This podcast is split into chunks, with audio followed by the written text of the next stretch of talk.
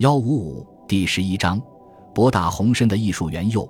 排忧歌舞杂奏、音乐、舞蹈、杂技等艺术来源于人民群众，来源于人民的生产生活和斗争。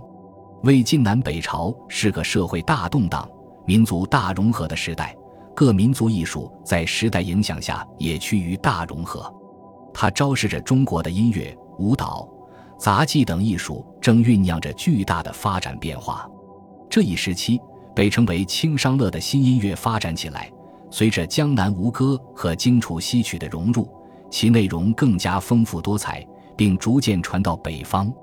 与此同时，西北各民族的胡荣乐大量传入中原，与传统的汉族音乐交相融合，产生巨大的影响。这一时期的舞蹈也表现出多姿多彩的特点。至于杂技、幻术和村歌社戏，更是种类繁多，异彩纷呈。